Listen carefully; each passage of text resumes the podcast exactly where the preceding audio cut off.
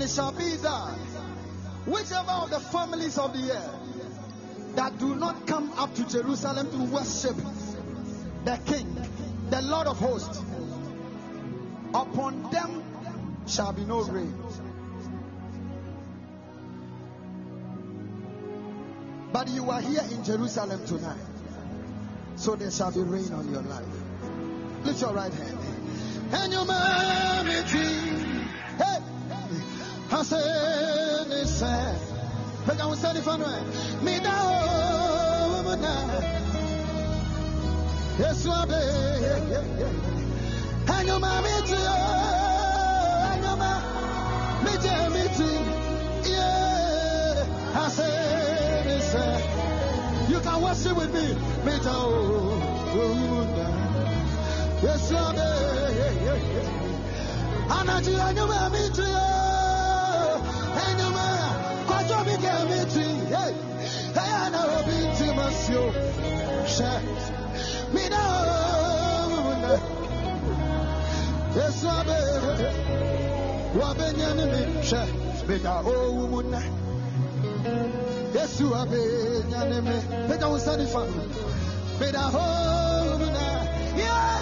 Yes, you are paid. The enemy and your mommy Can I get worshipers in the house? I said, yes, yeah, me now. Oh, now. Yes, you are paid. And your mommy get me too. Yeah. I be to. Be to. Be to oh, yes, and your mommy to you,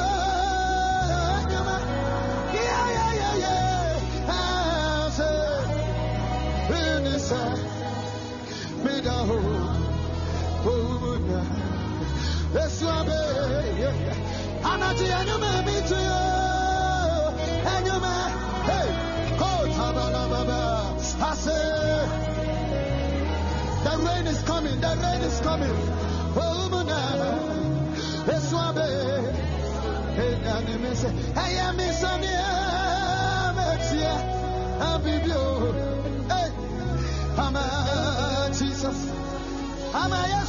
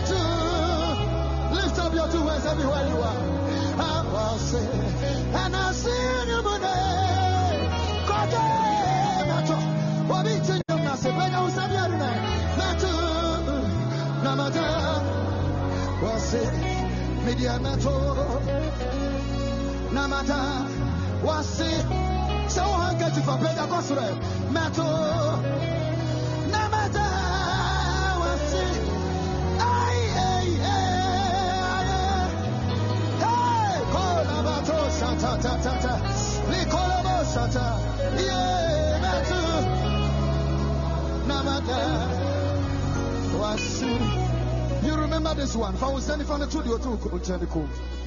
Not Shannon. If I was sending from the studio. Shannon B. Maybe he doesn't understand what is going on right now.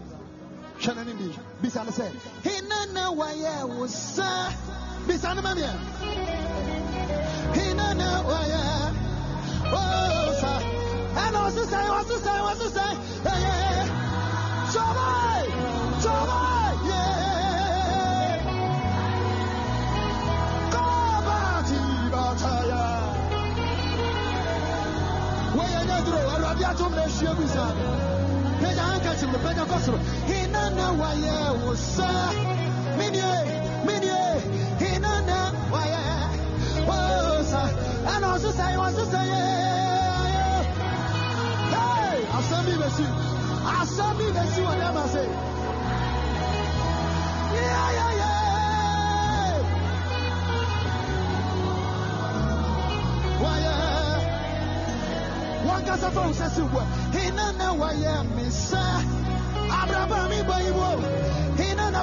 so wo so wa sa bia peja anka sim na peja kosra hey me to Eh, ba ta ba da ba da. No, no.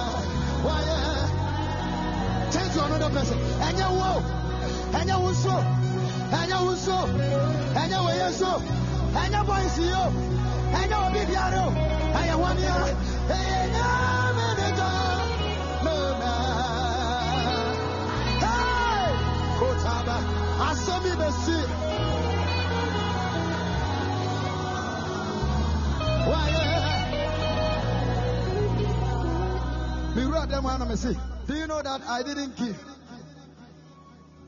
even one invitation to anybody? Do you know? Grace. When I entered this room, I said, Wow. How did he know that Jesus will favor me this way? I see favor. Favor is coming upon you. I never knew. Hey, pata, pata. Hey, I didn't know. Sonimu, sonimu, sonimu. Something is about to happen here. Hey, call about oh, shata. Favor me this way. Thank you. Someone hands if I pay the cost. I didn't know. Jesus will favor. Receive favor. Favor. Favor. Favor. Yeah.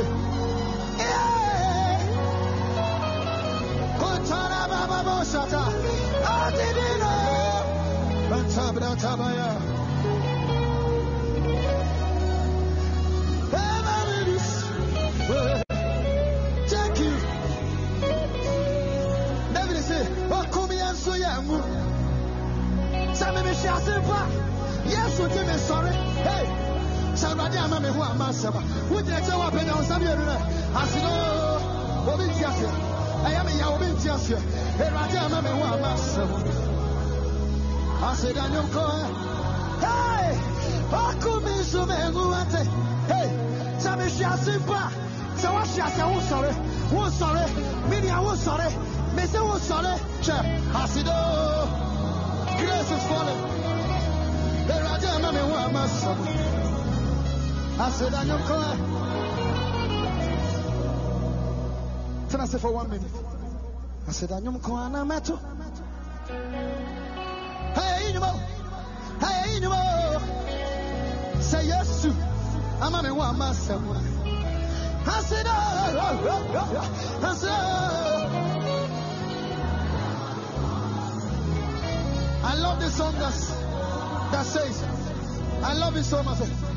When I think of all you've done for me, oh God, my words will be enough to say I'm grateful. When I look around and see the beauties, my words will be enough to say you're wonderful. I'll take it again. When I think of all you've done for me, oh God,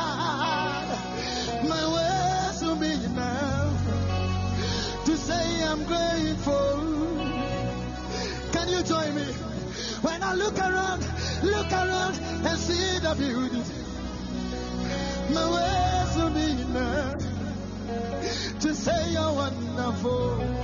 Hey, Lord, I will never forget how you raised me up. Hey, oh, taba, taba, taba. And I will never forget how you wiped my tears. Hey, hey, hey. And I will never forget how you brought my feet back. What you want, yeah, the kagi. Binti amawa mawe. Hey. Lord, I will never forget how you raised me up. Hey. And Kojo, I will never forget how you wiped my tears. Hey. And I will never forget how you brought my feet back. ọ dịghị onye dị ka gị. Ndị amaghị ama we bulie bulie everybody lift up your two hands and lift him higher. Bulie bulie bulie esemie jehova aka ndị mmelu we osimiri ya tata. Aka ma bọrọ isi na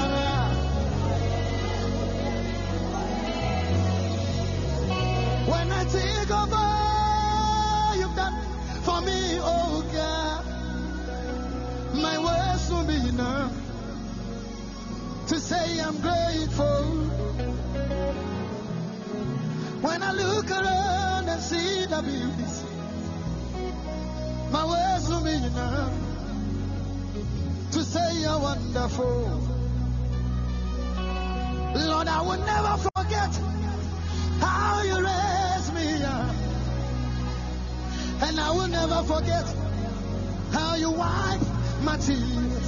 Hey! And I will never forget how you brought my feet back. Hey! Hoti wanye dikagi. Ndiye mama. Bule. Bule. Pena wadisha sosa. Bule.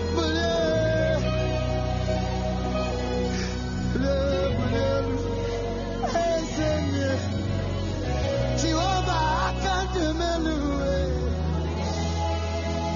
Osubiria tata. Akama baro isinala. David see. Makoto musum. Aswasi. Iba. Afei. Mewunu Jesus say. Shout to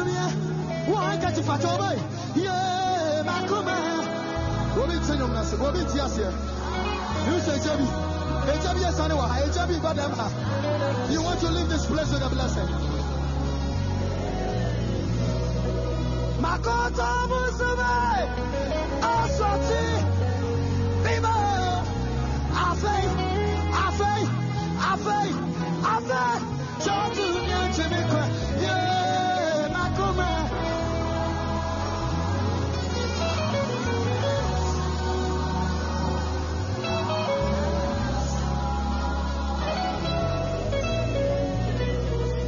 Anachiwaye yi ɛre nsada wone meyɛ agyena pagya hankati wayɛ yi afei na let the lord hear your voice everywhere you are. Yeah, yeah, yeah.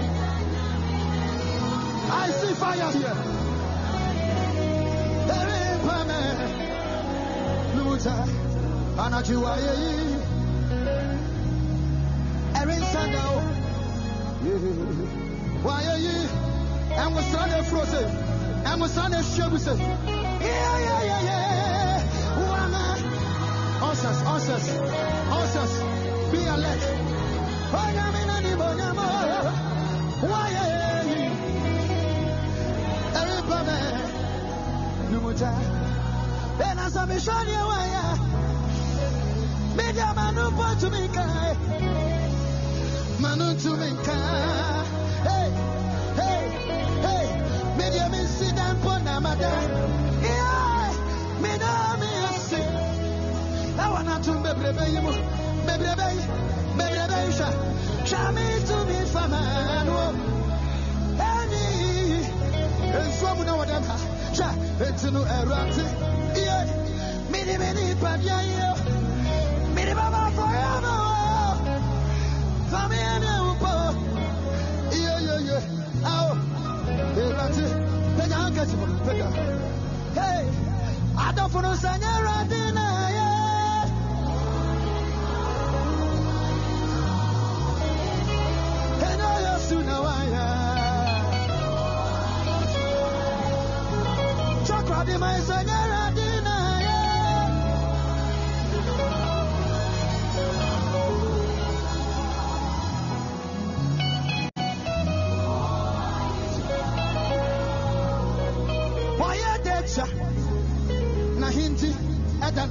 deja na hindi ɛda na bɛtiri so tuni yɛ wɔyɛ ɔfotufoɔ hwɛ ɛne wamanae ɔhyɛ ma ade fra yi mu ɛne mefi ba mu nyinaa sɛ nyɛ yesu na wayɛ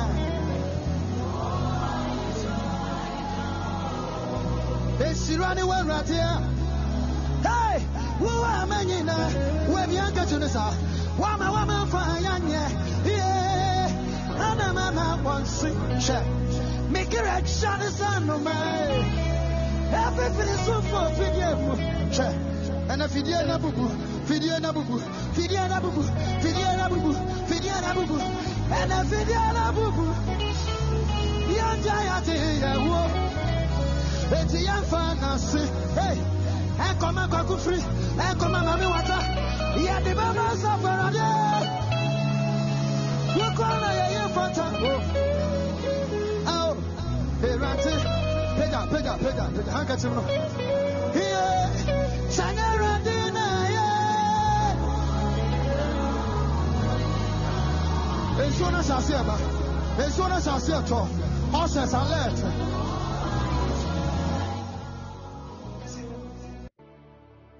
Shalom, shalom, shalom, shalom, shalom. Shalom, evening, people of God. Shalom, evening, church. Please, I believe we are all doing well.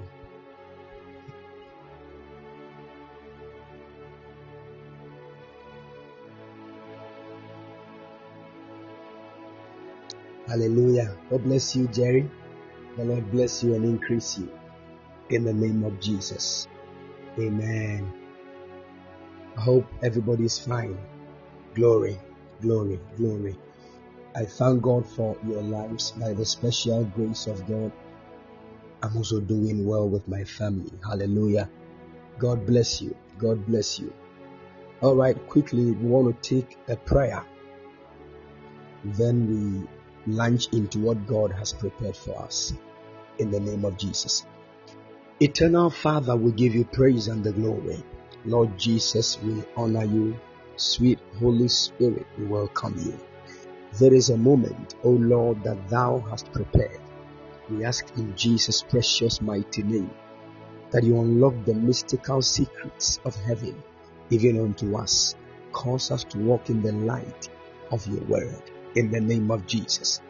Any darkness that is an ignorance in our lives, causing us not to have freedom in any area of our lives, we ask that your light will shine and cause that darkness even to be swallowed up in the name of Jesus. Have your way, mighty God. Open our eyes that we might see, open our ears that we may hear, and cause our mouth to be touched with the celestial coals of fire that we might speak your word even with boldness, that your name will forever be glorified. Even in Jesus' precious mighty name. Amen. Hallelujah. Hallelujah. Glory to Jesus. We thank God for gifting us with this wonderful evening. And I believe strongly that God is going to help us this evening in the name of Jesus. Junior, a free year, let the man do it, okay? Let the man do it. It will end well. Okay? God bless you, son. God bless you, son.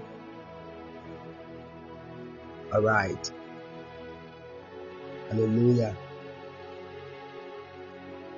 All right. God bless you. My regards to um senior. Tell senior that he since he got married, he does not even want. Hey, he does not want us to hear from him. Marriage is good. Oh. The wives are locking the, the husbands in their rooms. Hallelujah. All right, we give God praise. Amen. All right, people of God, this evening we want to practically understand how we can hear the voice of God. Amen. We want to practically understand how we can hear God's voice. And I believe that um, as we journey even into the practical sessions, you will learn even to hear God's voice and you clearly hear the voice of God. Hallelujah. Amen. All right. We thank God. Now, one of the things I want to say quickly, um, even before we move on with the other dimensions, is that, you know, if you are part of a certain church, there that believe in what we call fundamentalism. You know, fundamentalism, when it comes to theology, speaks of when um, a particular church believes that the Bible is actually the, the Word of God, which we all know that is a dimension of God's Word. And according to fundamentalism, um, the people believe that every voice of God, there is no revelation that God can give, there is nothing that God can say that is not in the Bible. So it is only the Bible that we need, and we don't need any other voice from anywhere, calling it the voice of God. And you know, there are certain churches when you attend those kind of churches, if care is not taken, you believe in that. And once that thing becomes a belief, it will also lead into your conduct because it is your belief that determines how you conduct yourself. Are you following? If you have this belief in your heart that it is only the Bible that God speaks from, even when God speaks to you in a dream, you will not say it is God. You say it is your because you have already blocked your mentality on the dimension of you hearing from God outside the scriptures. So the first key that you need to learn as somebody who wants to hear God's voice is to know the ways and means that the voice of God can be heard. Are you following? Good. And um, you know, truly and honestly speaking, the Bible is actually, let me say, the fundamental way that God speaks, even to His people. But it does not mean that that is the only way that is false. Are you following? So even when you in the times of old, and even currently as I'm talking to you, um, in the sect of the Christians, there is a particular group of people who are known as cessationists. Cessationists, as in to seize something. Know, that something has ceased or it has stopped.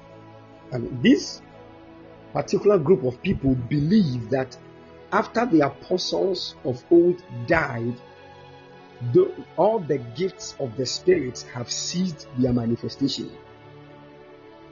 See, so according to them, if they see you prophesying, they will call you that you are a false prophet.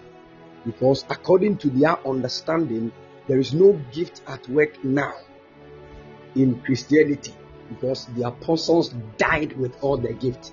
What kind of nonsense understanding is that? Where did they get it from? Jerry said, Oh, Papa, I was once like that. You see, it is actually a doctrine that if care is not taken, you and right now look at the way God is using Jerry to be a blessing to people. You see, I remember Jerry was once prophesying here on this platform and spoke to a certain lady who was into um, cooking. And Jerry told the person, I remember clearly, Jerry told the person that it is cooking that God is going to use to be a blessing to the person. It was so on point. And as I'm talking to you right now, the person has a certain, um, you know, it's like she she does. Um, people can get to her, and she will just cook wedding meals and everything. They book her for all those kind of things. Meanwhile, Jerry was someone who used to believe.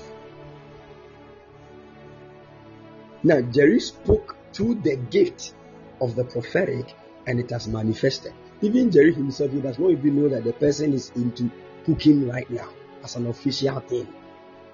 You see, he gave a prophetic word and it has manifested. Meanwhile, he used to believe. Yes. Meanwhile, he used to believe that oh, all these gifts. It is because of the church that, and most of these churches are like the. I will not mention. I will mention like the Church of Christ, the SDA, those kind of churches who believe. I'm not saying they are not of God. They are. Are you with me? They are. But when it comes to the manifestation of the giftings, people have different, um, you know, perceptions, and I don't know where they got those perceptions from. For all you know, somebody's understanding, let me say the founders' understand about these things. The founders' understand about these things actually spread through the whole church. And there are many people there who are having amazing gifts inside them, but because of a theology, because of a certain understanding that they have that is not right, they have, they have been locked up in there. You see? Now, one of the things I want you to know there is said one day I asked my dad, and he said he actually believes, but if they allow it, people will bring fake to look at this. That people will bring fake to the church. That is the reason why when you enter into most of these churches, you see, let me tell you something. Hey, so somebody is sick in the church, and there is no gift of healing in anybody to pray for the person. No, if somebody is sick and somebody is praying for you to be healed by the gift of healing, what is the fake thing in this one? What is the fake thing in this one? I've prayed for you, you are healed. Is it fake? You now you know that you are healed. Eh? I prophesied upon you that God is going to do this. He has done it. What is the fake in it?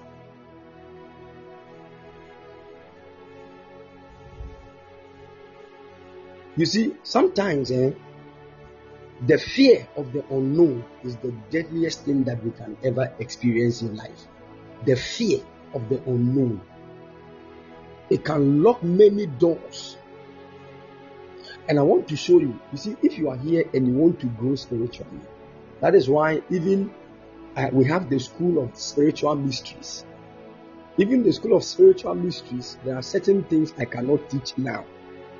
Because if you go deep into the realm of the spirit, there are many things you will discover that it will be very difficult for you to tell people based on the level of their growth. But these things are there in the spirit realm. In fact, when we are all lifted into the realm of the spirit, what God will tell me is not the same as what He will tell you.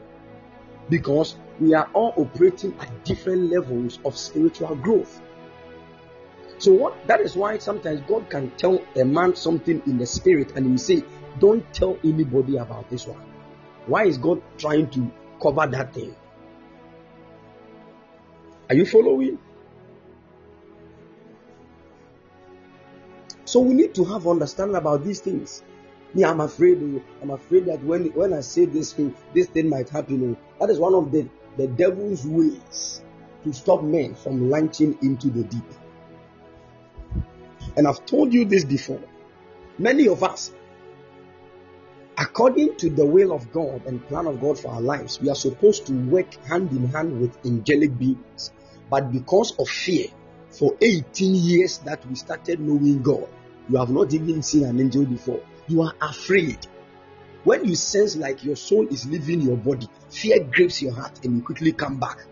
And this thing has continued for years and you have not gone anywhere. And instead of we teaching you how to strengthen your soul and how to get fear out of your heart so that you can stand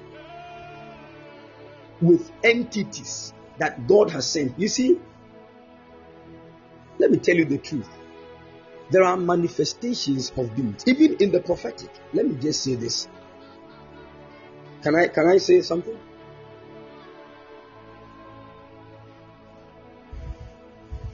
Good.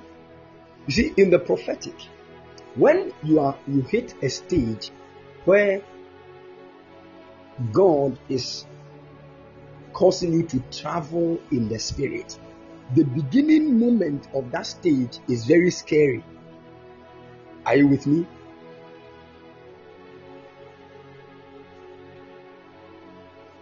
The beginning, I don't get the reason why people should be afraid in these things. It is because you are too natural and too physical and too carnal. That is the, the, the thing. Because anybody that is natural and too carnal The Bible said the person does not have understanding into the things of the spirit. So you get an understanding. Hey, when an angel appears, if you are not careful, you will die. That is a lie from the pit of hell. Are you are you with me? And with that, um, it means you are you are much more in the natural, in the physical, than in the spiritual. And you need to the, the only thing you need is a change of mind. A change of mind. If you don't have a change of mind, there are many things that are that you have been called to experience that you will never experience them. I'm telling you, because your transformation, your your transformation. When we say transformation, let me explain. You see, when a person is born again, the first thing that happens is the regeneration of the spirit. Are you getting it? So the spirit, your spirit is regenerated. Power is transmitted from the Holy Ghost into your spirit. Then after that, your spirit is now has come alive. And as your spirit has come alive, what is supposed to happen is that everything that the Holy Ghost has planted in your spirit, by the help of the Holy Ghost, He is releasing that thing from your spirit into your soul. Now, in your soul, the place that controls every area of your soul is your mind. So your spirit is regenerated, but your soul needs something we call transformation. Transformation. And when we talk of transformation, we are actually speaking of two words here. Are you following?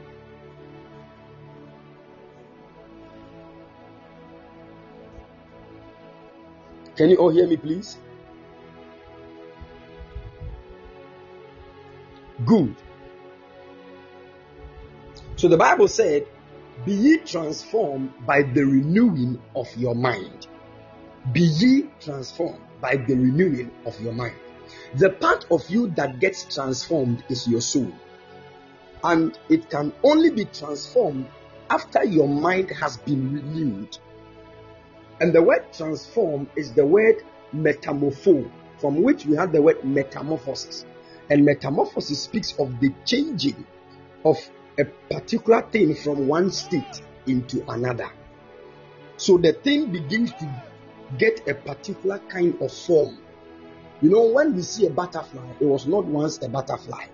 When we see a hen, it was once an egg. Are you with me? So the egg actually is speaking of a particular state. There is something that must be done to the egg. The hen must brood over the egg after some time. Then, because once a hen lays eggs and you pick the egg and you go and you know break it, you fry you what you are going to get is not a hen because at that very stage of the egg that which is inside has not metamorphosed into a different state are you following so at that level of the egg it has become it is actually something that you can really eat from that level. But when the hen broods over it for some weeks you will realize that, or let's say days to weeks, you realize that at that moment you can't just pick the the egg and just you know break it and fry it because at that moment something has started growing. The thing inside the egg that is making it eatable has now changed and it is becoming life. So at that moment you realize that a, a chicken is being formed out of the egg. And after some time, you realize that the egg will hatch. I don't even get what I'm saying. That is what transformation is about. So, transformation speaks of you taking a different form gradually. And it happens by the renewing of your mind. So, until your mind is renewed, your soul cannot be transformed. Now, the reason why your soul needs transformation is because before your spirit got regenerated in the process of being you being born again you used to live your life are you following so anybody who is not born again the spirit of that person is numbed. When I say numbed, we speak of like something that is dormant, it is not at work. Are you getting it? Good. That is how the spirit of, of the man has become. It does not mean it is dead. Spirits don't really die. The spirit is there, but it is not active. So at that moment, every life you are living, you are living a soulless life, life directly from your soul. And so long as the spirit is the part of you that gives you an awareness and a consciousness of God, when your spirit is not activated and when your spirit is not regenerated, your understanding and your consciousness of God is attacked. So you begin to live a life void of God. Now, any life void of God is a life disconnected from God's purpose, and it is called death. Death. So the other time I explained that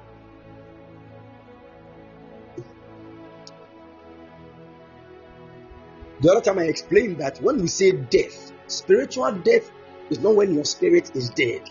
Spiritual death is a kind of is when the spirit or a man is disconnected from God and the purpose of God for his life. So when you are now disconnected from God and from God's purpose for your life, you are dead. That is why anybody who is not a Christian to God, that person is dead. Because once your spirit is regenerated, the consciousness of God and the Lord Jesus Christ is brought to you. Are you following? Good. Now, that consciousness of God and of the Lord Jesus Christ that has been brought to you is supposed to now enter because before you believed in the Lord Jesus, that consciousness was not there. So you were just there walking about living your life. And you lived a life, let's say you got born again at the age of 23. So you have lived your whole, you have lived 23 years of your life outside God's purpose and God's plan. So if you have lived 23 years of your life outside the purpose of God, then the question is, what kind of life did you live? And one of the things I want you to understand is that anything you do in this world, whether you are born again or not, it is your soul that does it. So it will be in the account of your soul. The fact that a man has a soul means that the man will be judged for what he does. Because your soul is the part of you that can be brought before the court of heaven. First, to receive an assignment to come to the earth. And second, to come back to the court after the assignment has been fulfilled to receive judgment. Are you following?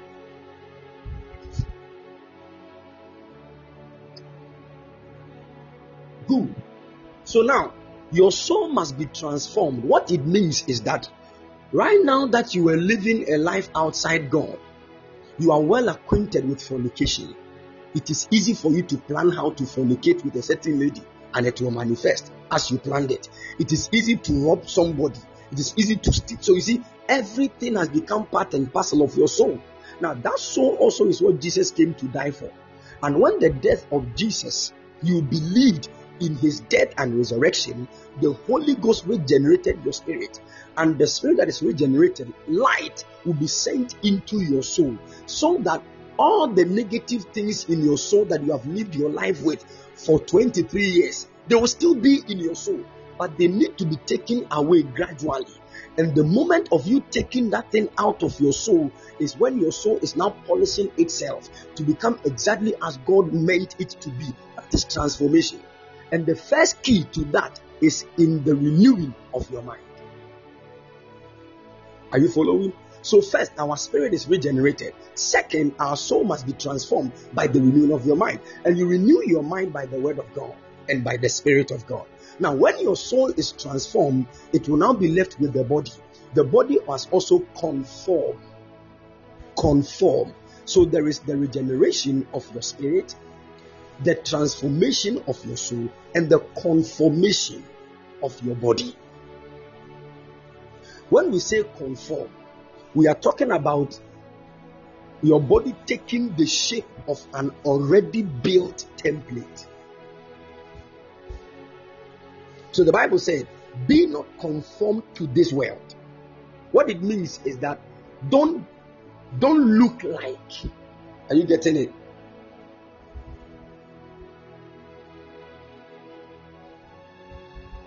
Don't look like the world. Now, when we speak of conformation, we are speaking of likeness, what something is like. And it is actually speaking of the state where the Bible said God made man in his image and after his likeness. The likeness of God is what we are supposed to be conformed to. We used to be like God in everything. But when we ate of the tree of the knowledge of good and evil, and we lost that dimension of likeness, we are now coming to a place where God is changing us to be like Him again. But that change has started within us. The Spirit is now doing His work to bring transformation into the soul. Then, after the soul is transformed, the body will be conformed to the original shape and likeness as God prepared it to be. Did, did you get that?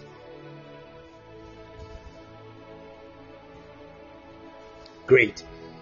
So, you see, when you pour water in a glass, or let's say in a certain bottle, water is shapeless. Hope you know that. Water takes the shape of any container that you pour into it, or you pour it into. Are you following? Good. So the bottle, the shape of the bottle that the water is taking is taking what we are the, what is happening here is that the water is conforming to the shape of the bottle. Are you getting it?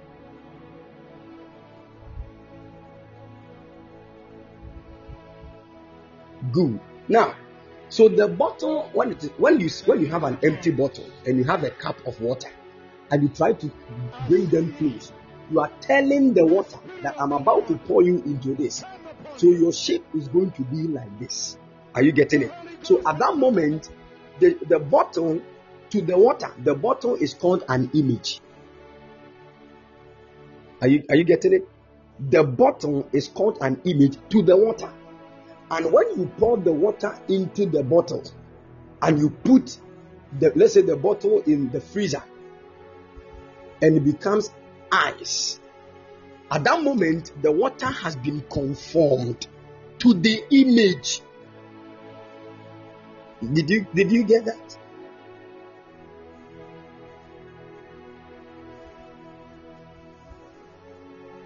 Great. So conformation speaks of you taking the shape of an already existing template or plan. But to be transformed speaks of you changing from one state into another within.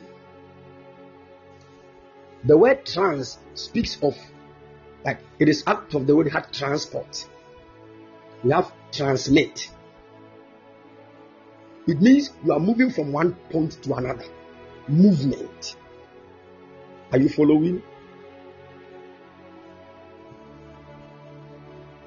Good. So Transformation speaks of you changing form from one state to the other, and that is within your soul.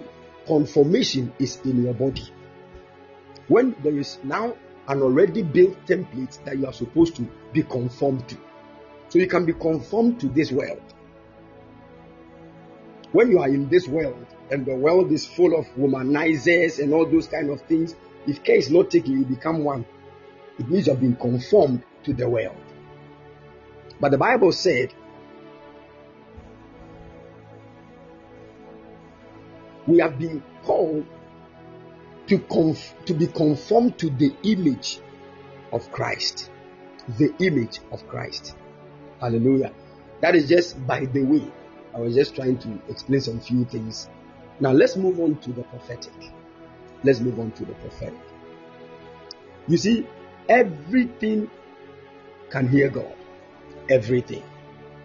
Everything can hear God. Now, one of the things I want you to understand is that when we speak of God speaking, there are levels in the speech of God.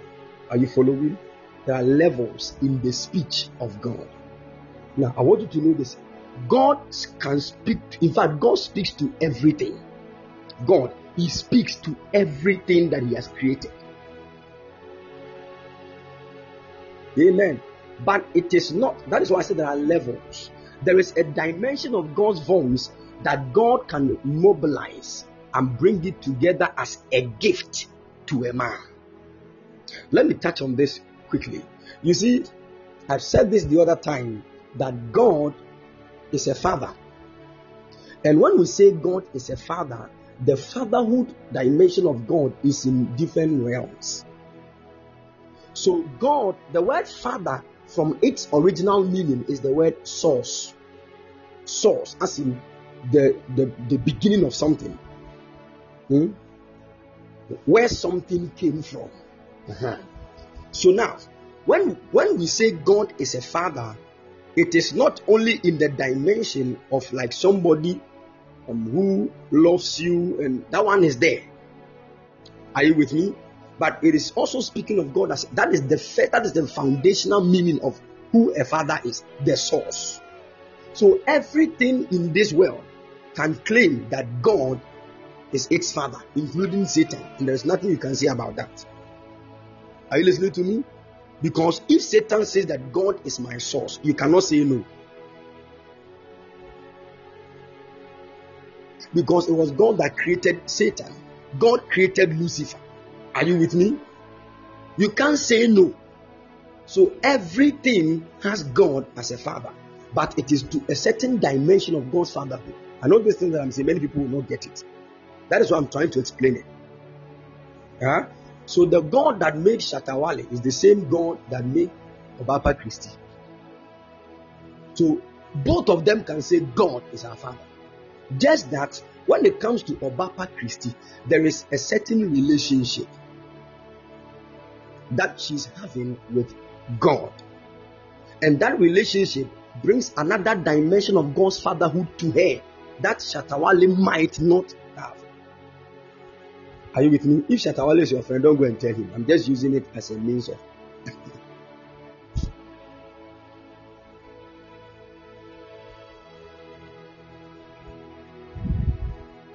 Amen. Good.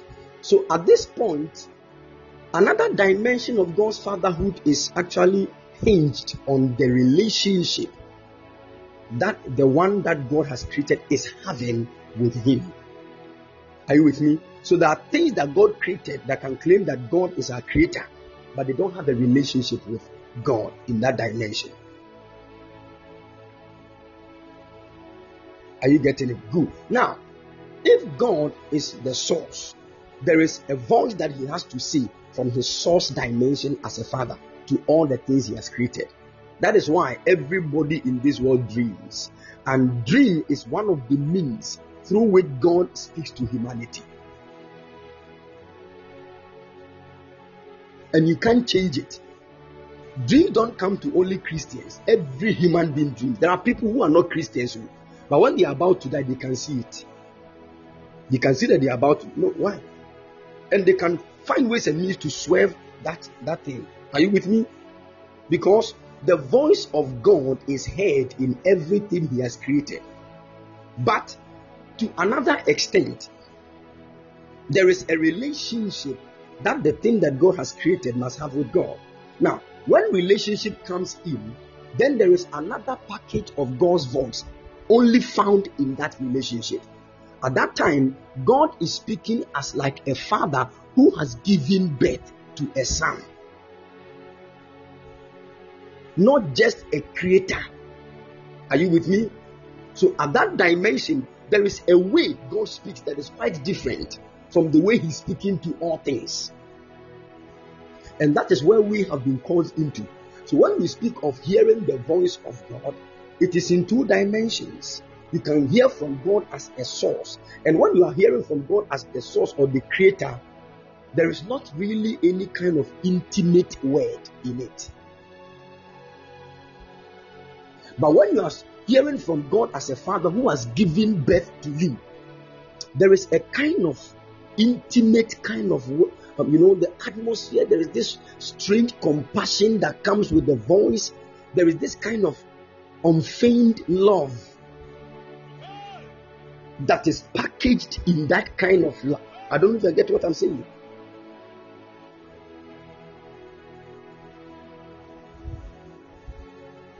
Good. So now, we as Christians, we have been called into a relationship with the Father. And now, if we have been called into a relationship with the Father, then the more we grow in that relationship, the more we become, uh, the more our ears are popped to op- to hear God's voice in a clear manner. Are you following? So once you become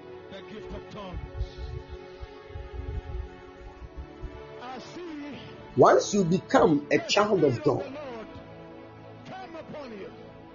what it means is that you have become a sheep of the Lord Jesus Christ. A sheep of the Lord Jesus Christ. And in the book of John, chapter 10, verse 27, Jesus said, My sheep hear my voice, and I know them, and they follow me. My sheep hear my voice, and I know them, and they follow me. Now, when you become a sheep of the Lord Jesus Christ, you have now been brought to a place of hearing the voice of the Lord Jesus. Amen. And when it comes to hearing the voice of the Lord Jesus, I explained this um, the other time, I think uh, during the lunch prayer fire moment. I said, in the spirit realm, voices differ. Are you following? Good. So I touched on something and I want to touch on it again. In the book of First Kings, chapter 19, First Kings, chapter 19, you know, this was a moment where the prophet Elijah had commanded fire to come and consume some prophets and he beheaded all the prophets, he destroyed them. And these were the prophets of Baal who have been controlled by a woman called Jezebel. Now, Jezebel was not around when Elijah was killing the prophets. When she heard that all her prophets had been killed by Elijah, the Bible says she got angry and she wrote a letter. It says, Send this letter to the prophet Elijah and tell him, just as he has beheaded all my prophets, so will I do to you. I am coming. And the moment Elijah heard of that news, he quickly ran into a cave and he began to pray and say, God, please kill me. You have killed all your prophets, oh God, and I am the only one left. God, please kill me because he was afraid. this was a man that called down fire. Now he was afraid. Hey, he was afraid because a woman who was not even with her, a woman threatened through a letter that she would behead him and he ran away. Now, when Elijah ran to hide in that cave and he began to pray, uh, some things happened, and I want us to take note of those things. In the book of First Kings, chapter 19,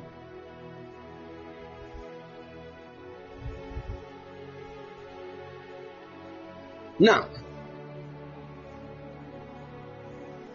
First Kings 19. Thank you, Holy Ghost.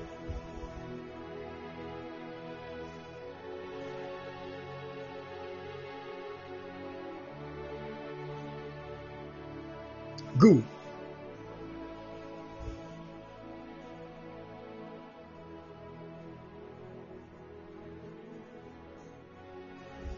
Verse 9 downwards. First Kings 19, verse 9 downwards. The Bible said, And he came thither unto a cave and lodged there. And behold, the word of the Lord came to him, and he said unto him, What doest thou here, Elijah? What are you doing here, Elijah? When God asked Elijah what he was doing, now, when you read from verse 11, the Bible said, And he said, Go forth and stand upon the mount before the Lord. And behold, the Lord passed by. This was Elijah. He was now hiding in the cave. After Jezebel had threatened to kill him. And the Bible said once he was he was in the cave, some things happened. What happened was that the Bible said, and behold, the Lord passed by. God came to pass. The Bible said, and a great and strong wind rent the mountains and break in pieces the rocks before the Lord, but the Lord was not in the wind. A certain wind came to pass. When the guy finished praying, a wind came to pass. Now, this was a whirlwind that came to pass in front of the king. Now, we have understood from the book of Nahum, chapter 1, verse 3. Nahum, the prophet Nahum, chapter 1, verse 3. Nahum told us something. He said, God has his way in the whirlwind. God, he has his way in the whirlwind. So, one of the means to decode that God is in town is when a particular whirlwind is moving. Are you following? And I've talked on this before. When a particular whirlwind is moving, so sometimes a whirlwind can speak of the passing of God. Now, so when the whirlwind came to pass in front of the cave where Elijah was hiding, in fact, Elijah knew God. Elijah, he knew God. that God can manifest, He can pass through a whirlwind. But this time the Bible said, when the whirlwind came to pass, God was not in it. That means there is a whirlwind that is not godly. Are you following? And apart from that, the Bible said it was not only the whirlwind, the Bible said, but the Lord was not in the wind. And after the wind, an earthquake. But the Lord was not in the earthquake. When God appeared to the children of Israel in the in the wilderness on Mount Sinai, the Bible said the mountain began to shake and there was a massive earthquake. It was the presence of God that brought um, about the earthquake. So a particular dimension of an earthquake can speak of God's presence. But this time around, the earth began to quake and God was not in the in the earthquake. Hey! Then the, the next thing that happened was the Bible said, and after the earthquake, a fire, a certain fire came to pass. And the Lord was not in the fire. When we read the book of Deuteronomy, chapter 4, verse 33, Deuteronomy chapter 4, verse 33. Now, Moses was telling the people, he was asking them a question. He said, Did ever people hear the voice of God speaking out of the midst of the fire? as thou hast heard and live. So the children of Israel, they heard God's voice from the fire, and still they lived. Because the voice of God, when it is heard, there are many dimensions where God's voice can be heard. When God is speaking from fire, it is difficult for man to hear and live. So now, all these dimensions of the manifestation of God were means by which God was communicating. So God can speak when He appears like a whirlwind. God can speak also from an earthquake. God can speak from fire. But all these three dimensions came to so this one we are actually talking of the embodiment, or let me say the encapsulation of God's voice, mediums through which God's voice can be heard. Are you following? Whirlwind came to pass, God was not in it. Earthquake came, God was not in it. Fire came, God was. Meanwhile, when the people of God in Deuteronomy chapter 4, the Bible said there was a fire that came down on the mountain, and the people heard God's voice from the fire. But this time around, fire came to pass in front of Elijah the prophet, and God was not in the fire. Then the Bible said, after the fire came to pass, after the fire came to pass, the Bible said, and after the fire, a still small voice. A still small voice. Other versions will say a gentle whisper a gentle whisper. And that was the voice that God spoke through. Wow.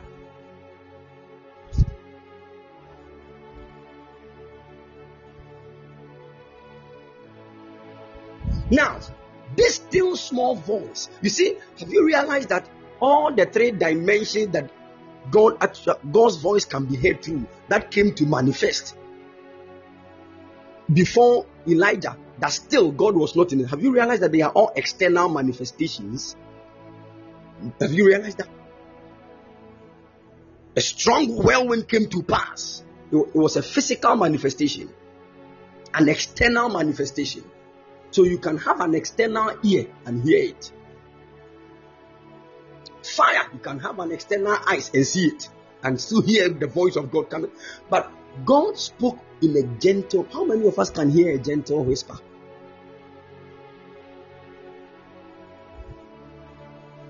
When it is a gentle whisper, it is trying to speak of something internal, not an external manifestation.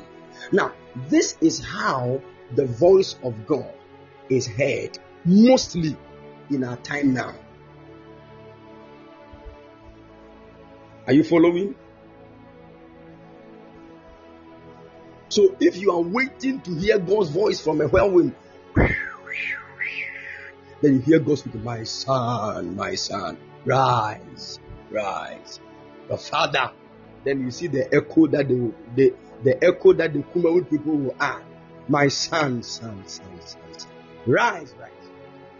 For your father. Ah, Jesus. If you are waiting to hear God's voice in that manner, eh, you will live 85 million years and die. You will not hear it. Amen. You see, I'm not saying God does not speak through that dimension anymore, but it is very rare. About 0.000.3 human beings can hear God's voice in that manner now as I'm talking to you. Are you with me?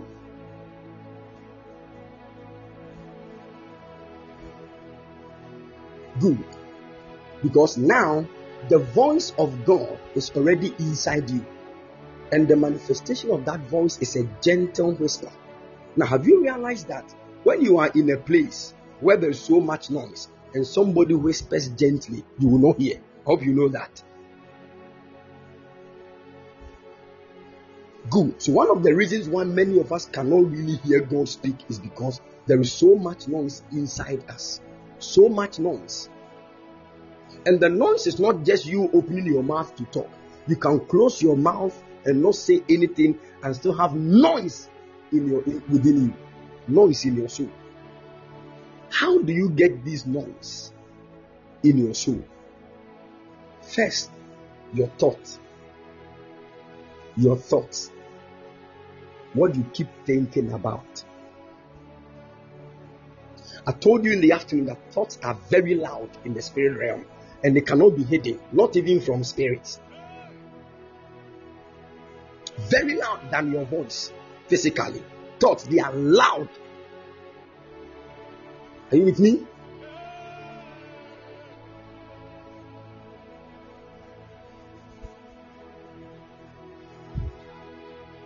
Good. Now, let me just give you a clue. So you need to guard the way you think. And the way you think you can only guard the way you think first by putting on certain natural means and discipline. Second, employing the work of the Holy Spirit. Because everything we do externally goes straight into our heart, which is the seat of the soul. So your whole soul is sitting on a certain foundation. The foundation of your soul is called your heart. And that is the most deepest part of a man's life, the heart of man. It is very deep. Are you following?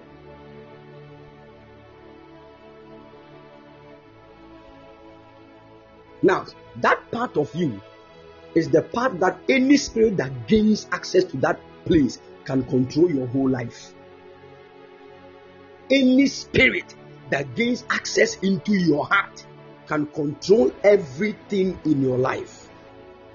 Because the heart of man is actually the controlling force of everything in the man's life. So when you read the book of Proverbs, chapter 4, verse 23, Solomon told us, he said, Guard your heart with all diligence, for out of it are the issues of life. Everything in this life comes out of your heart. So spirits are fighting to gain access into your heart. That is the place too that God is also planning to sit. Are you with me? Now, when a spirit enters into your heart, the first thing that the spirit does is that inside your heart there is a throne. There is a throne inside your heart, and that throne is waiting for a king to sit on it. So your heart is like a palace, always waiting to enthrone a king. And once the king is enthroned in the seat or the throne of your heart, he rules over every area of your destiny. That is why there is a song that we used to sing, um, and we still sing in our time. Are you listening to me? When God is the king in your heart, he rules over every area of your heart in his way. Now, that throne is where things, spirits want to sit on to control your life. And now, there are many things trying to enter into your heart to sit on the throne. The first one is money. Money. Money. Money is a good thing. Money is a good thing. But if care is not taken, when the love of money is enthroned in your heart, problem will come. Are you following? Problem will come. Because the king that sits in the heart or in the throne of your heart is a symbol of the one you love. Can I say this again? The one that is sitting in the throne of your heart is the, the greatest person you love in the world, in the whole universe of God.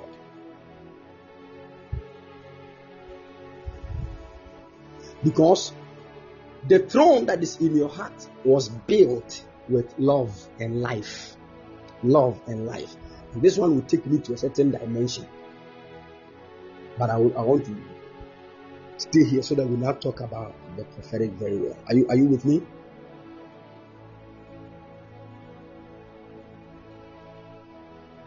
Good. So now, you can't put your wife in your heart and when you put your wife inside your heart and she's the one sitting on the throne fully, do you know what you are doing? You will listen to her more than you listen to God.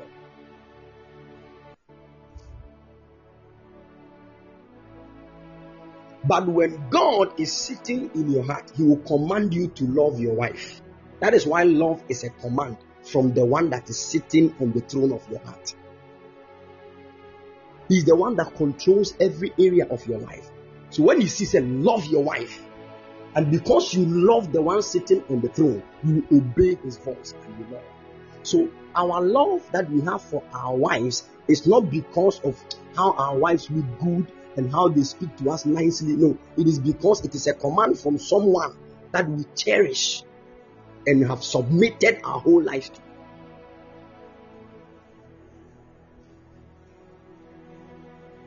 Are you getting it? Some of you are some of you are angry because I just said something about your some of you see. That is why if you are not careful, you you are looking, standing in front of a lady I love you with all my heart. Something is wrong with you. You are loving a lady with all your heart. Where will God be? Hmm? All your heart. Says know what the Bible said? Love the Lord with all your heart. That means that your heart, there are dimensions. Are you following? So there are thrones inside your heart. And all those thrones, they are being sat upon by entities. But there is a greatest throne that a king must sit upon. So your wife must have a throne in your heart too. But she should not sit on the throne that Christ is supposed to sit upon. Are you with me? And where you put your wife must be a command from the one sitting on the king's throne. So you can't love your wife with all your heart. When you say how, how much do you love your wife and you say 100%, you are wrong. yeah. Some you will not get this. If oh what you see, marriage is a good thing, but people have listened to their wife to disobey God. Go and ask Abraham, he will tell you.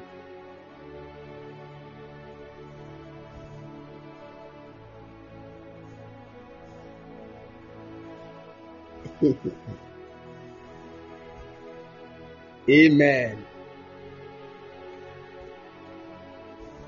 Now, so God speaks in so many dimensions.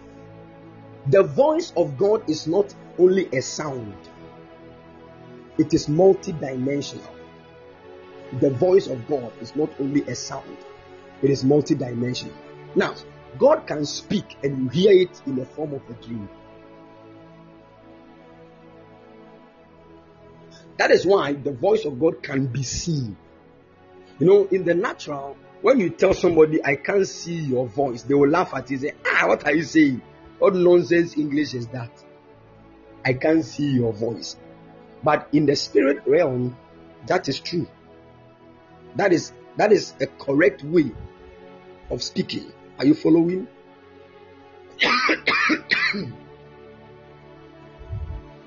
yes. You can see God's voice because visions, dreams, trances, all those experiences we have in the spirit realm that God gives to us, they are all brought together as the voice of God.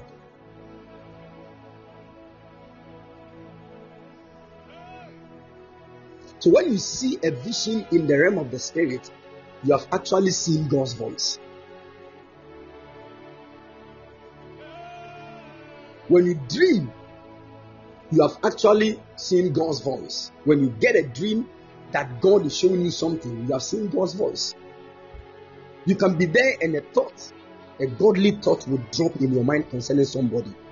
That is God's voice right there. Amen. That is the reason why you can stand and see a vision and say, God is speaking to me. It does not mean God is standing with his mouth close to your ears and he's speaking into your ears. No. When we say that the Lord is speaking to me to tell you, it does not mean necessarily that we are hearing a certain audible voice. Sometimes it could mean that God has dropped a thought in my mind concerning this person. God has spoken. We have heard his voice, but we heard it in the form of a thought. You, you see, at first, before I entered into the prophetic, when I hear people say, The Lord is speaking to me, and you know, I, I came from the P background, and the way the prophets prophesy in it, I love it. Na kasa kyerɛ me sɛ, I'm like, people are seeing awurade. Oh. I want to see awurade and eh, and hear what awurade. Hallelujah. Prophesying in P is amazing. I just love it. I don't know why.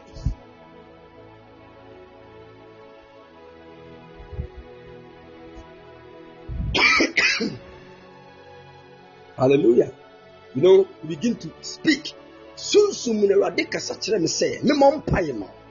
Mahunu sɛ, nyame bɔfo apagya me. Hey, then it will sound strange. Hey, apagya wo kwan. Hallelujah.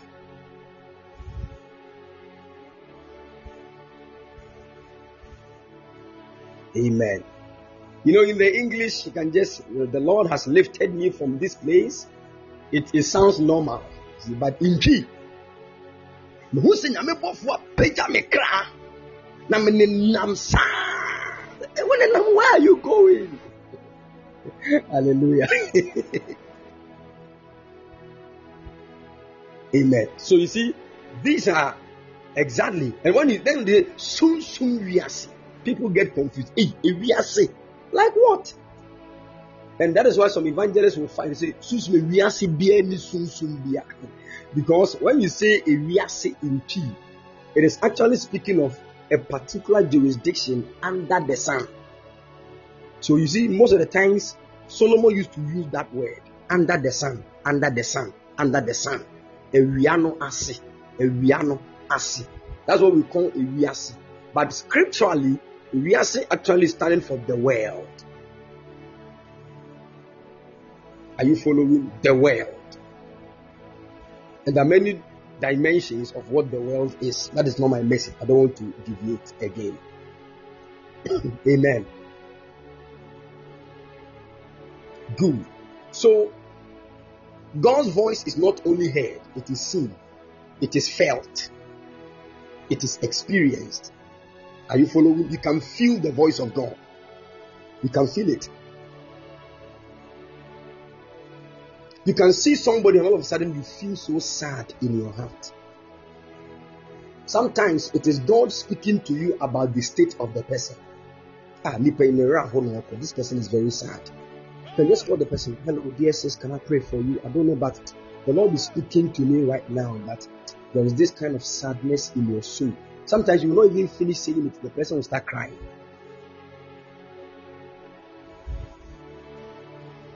Are you getting it? It is not like God came to stand in front of her and say, My son, have you seen that lady going? She's sad, oh, go and pray for her. No, you might not see it like that. That is why I keep saying that always what the prophets see is not necessarily what they see. Because if they are telling you what they saw, it will be difficult for you to understand it. That is why there is an interpretation in everything that they pick. Some of them can't even explain how they picked it, but they are, they are just picking it and they have understanding into it to interpret it. Are you getting? Some of them don't even know.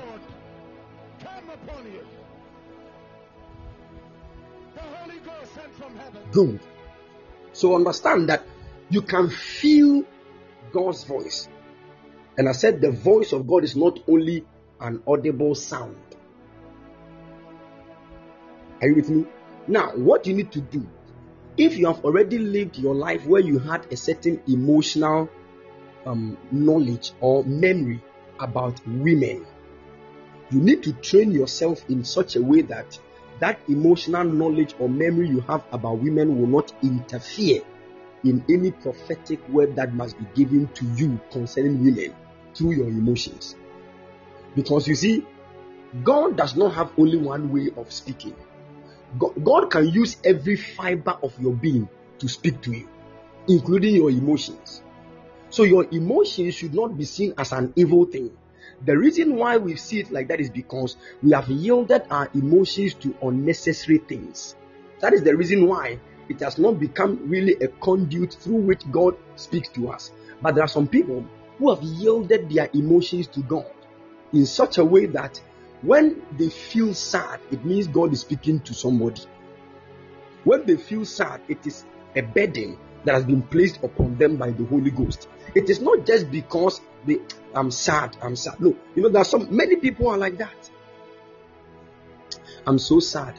I'm so sad. No, train your emotions. Are you with me? In fact, can I say this? One of the easiest ways that the Holy Ghost speaks to people, apart from thoughts, is emotions. He can, and you see, emotions are feelings, and so long as we are human beings, we, we are our focus is yielded much more in our feelings than anything. Are you getting it? You know, especially the women. We are much focused on our emotional feelings more than anything. So when you yield that emotion to the Holy Ghost and He begins to use that means to speak to you, you become a dangerous prophetic instrument. A very you will feel something, and the way you feel it, when you explain it, it is a, an in-depth prophetic word. Are you with me? But now our dear sisters are not like that. They have yielded their emotions to you know things because they kept watching Korean series. And the Korean series has now tuned their emotions in a certain way. So the sister will only cry when a guy has knelt down on one of his knees with the other one standing. Then she oh my God! Then she begins to cry. It begins because surprise is coming. That is the only moment where she will cry. You see? Sometimes you are you are just there, you feel like, no, like I, I don't.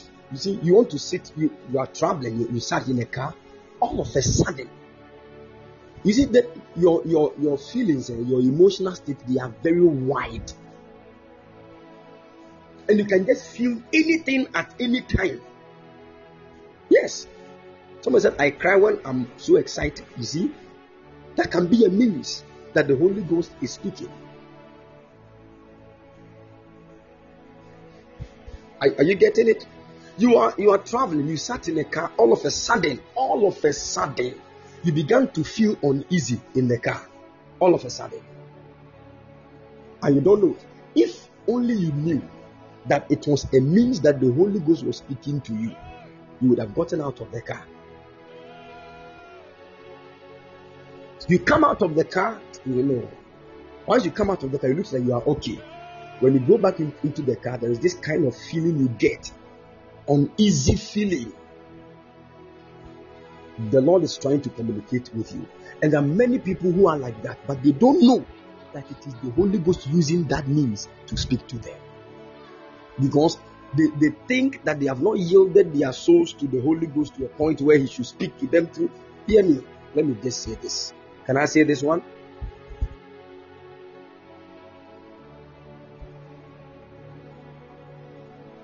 Great.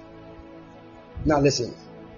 When we speak of the emotions of a person, basically and foundationally, what we are speaking about is how the body fluids in the person move. So the motions of the body fluid in a person's life actually speaks of the person's emotions. Are you getting it? Meanwhile, your your emotion is actually in your soul. But for that thing to be reflected in your body, it is directly connected to the body fluids that you have. So sometimes, when somebody is feeling uneasy about a matter, when we go and draw the blood of the person, or when we look at, we analyze the person's body, we can see that no, it looks like let's say this kind of hormones have risen more than this one and it, it might be the I, I, don't know if I get what I'm saying. It might be the reason why this is happening. It might be the reason why this, this, this, this. Now, how many of us have heard of what we call adrenaline? Adrenaline. You see, let's say you, you went to a certain room, uh, house, maybe you were playing football, and your ball entered a certain house, and you went there to pick it and the dog came out of the cage running after you.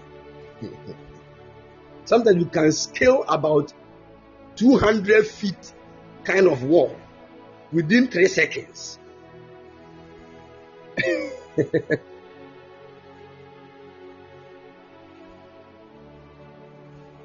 now, adrenaline is a hormone. Are you getting it? Now, all the hormones in your body are controlled by a particular state of your soul called your emotions. So when you jump up and you, are just able to scale the wall to the other side, when at that moment, you know, when we look, when we try to analyze your your whole body fluid, you, you realize that adrenaline level has risen, and it is a state of your emotion. Anger is also a state of your emotion. Are you with me? Now, I'm trying to teach you on how to dedicate your emotions to the Holy Spirit so that He will use your emotions to speak to you. And it is one of the easiest ways aside thoughts. If you are able to do this, some of you become strange prophetic beings. I'm telling you. You will sit in the car with somebody when you feel something. I don't know, but the more the moment I just sat beside him, I felt like everything is not well. I just began to feel easy. Is everything okay? Then the person will start. It's not easy. Oh. Things are very bad. Oh. And I don't even know where I'm going to stay. I don't know this. I don't know this. You have just prophesied. You were able to pick a signal know, one of the things about emotions is that because they are motions or because they are movements, they end up linking with other emotions in other people. Are you getting it? So when your emotions are yielded to the Holy Ghost, you can easily pick somebody's emotions when you are close to the person.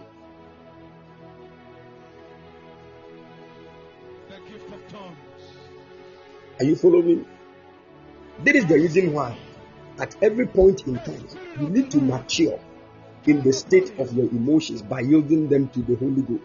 Don't say, me man of God, I am like that. That is how I was born. Me in my life, anytime that somebody insults me, I get angry and I smash buttons. That is how my life is. Man of God, so leave me, I am like that. That is the voice of foolishness.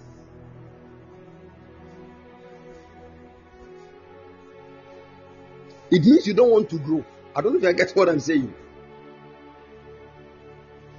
We all, before we got born again, our emotions were in a different state, but in a bizarre state, because it was part of our soul, and we yielded our souls to unnecessary things. Are you following? Now, some of you, when you see ladies with shape, your things begin to run through your veins, unnecessary things. It means your, your emotions have not been yielded to the Holy Spirit. If you don't do it quickly, problem will come. God cannot use that emotion to speak to you about people. I don't know if you're listening to eh, listen to me.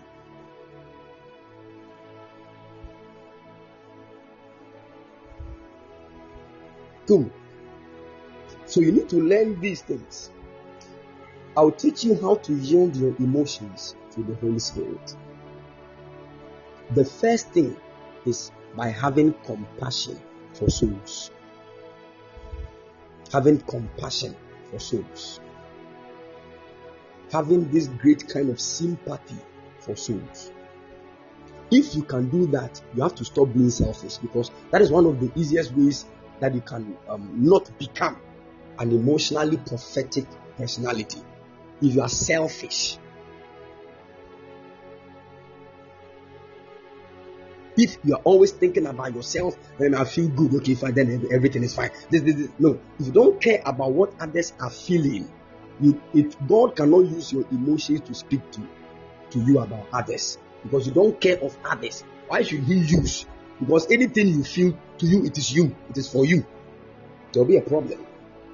A prophetic person is not selfish. If you want to be prophetic in this life,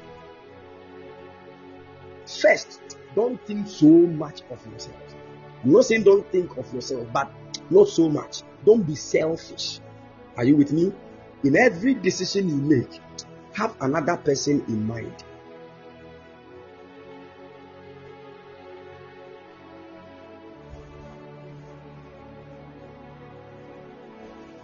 Good. So you see, Many of us felt certain things, and that was the Holy Spirit speaking to us. But because to us they taught us that hearing God's voice is when you are praying, know, then an angel will come and stand and say, My son, say the Lord, rise. Eat that which is in front of you. You get power. Then you say, Hey, I heard the voice of God today.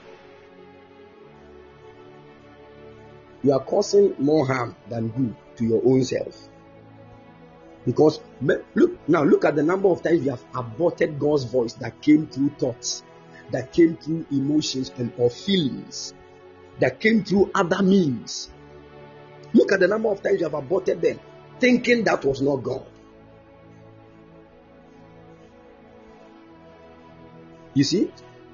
Now the problem many of us have is that is it my own mind or that is God? Is it my own mind or that is God?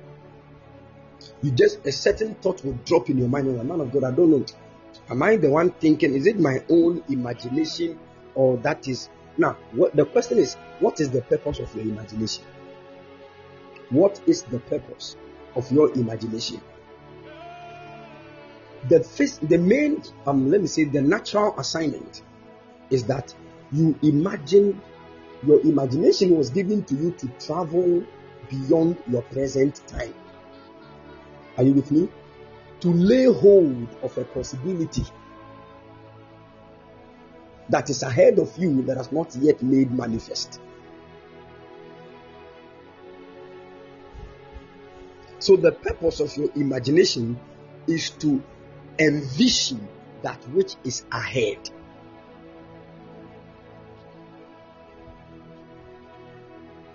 Are you getting it? Good. Now, understand that you can, and imagination is a part of your soul. It is a part of your soul. It is one of the gates of your soul. Now, also understand that when we were not born again, all these parts of our souls were active, but we were yielding them to unnecessary things. So a young man can sit down and imagine a certain naked lady in front of him. Now, the more you yield your imagination to negative things, you are building your imagination to be fast in um, receiving negative things than positive things. Are you getting it?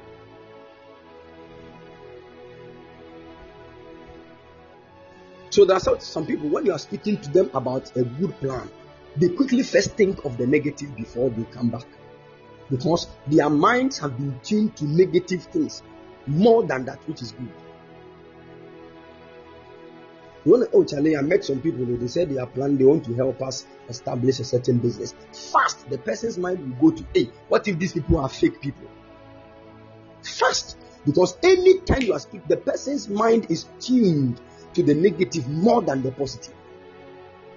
So you are talking to the person about a good plan, the mind of the person will quickly go to the evil side first. If you are like that, you need to work on yourself. Are you with me? Yes. We are not telling you not to sit down and analyze things by the Spirit. But don't be too prone to evil thoughts. If you are like that, evil thoughts will keep hunting you. So you see, that many of us we met good people who are genuinely good. They wanted to help us, but we quickly thought of certain negative thing. What if this guy, the way he's talking there, me, I don't like. You disconnected from the guy, and you lost a good man because your mind is quite open to negative things quickly than the positive. So one way to build your emotions is that yield your emo- your your imagination to good things. Start imagining good things. Are you with me? Sit down, begin to imagine. Imagine yourself standing at higher places, laying hands on the sick, praying for the sick to be healed. Imagine yourself prophesying over nations. Imagine yourself doing all these. The more imagine yourself helping people, becoming the fulfillment of people's prophecies. Imagine, keep imagining, envision yourself. Now, the more you yield your imagination to these positive things, the more you allow the Holy Ghost to lay hold of your imagination. And when the Holy Ghost lays hold on your imagination, you will start trying to imagine something. You will think you are the one imagining it, not knowing that because the hand of the Spirit has laid hold on your imagination, you will start taking over. So many people entered into visions, but they started the vision from the realm of imagination. They they, they began to imagine the clouds of heaven. They began to imagine angelic beings. All of a sudden, they were caught up.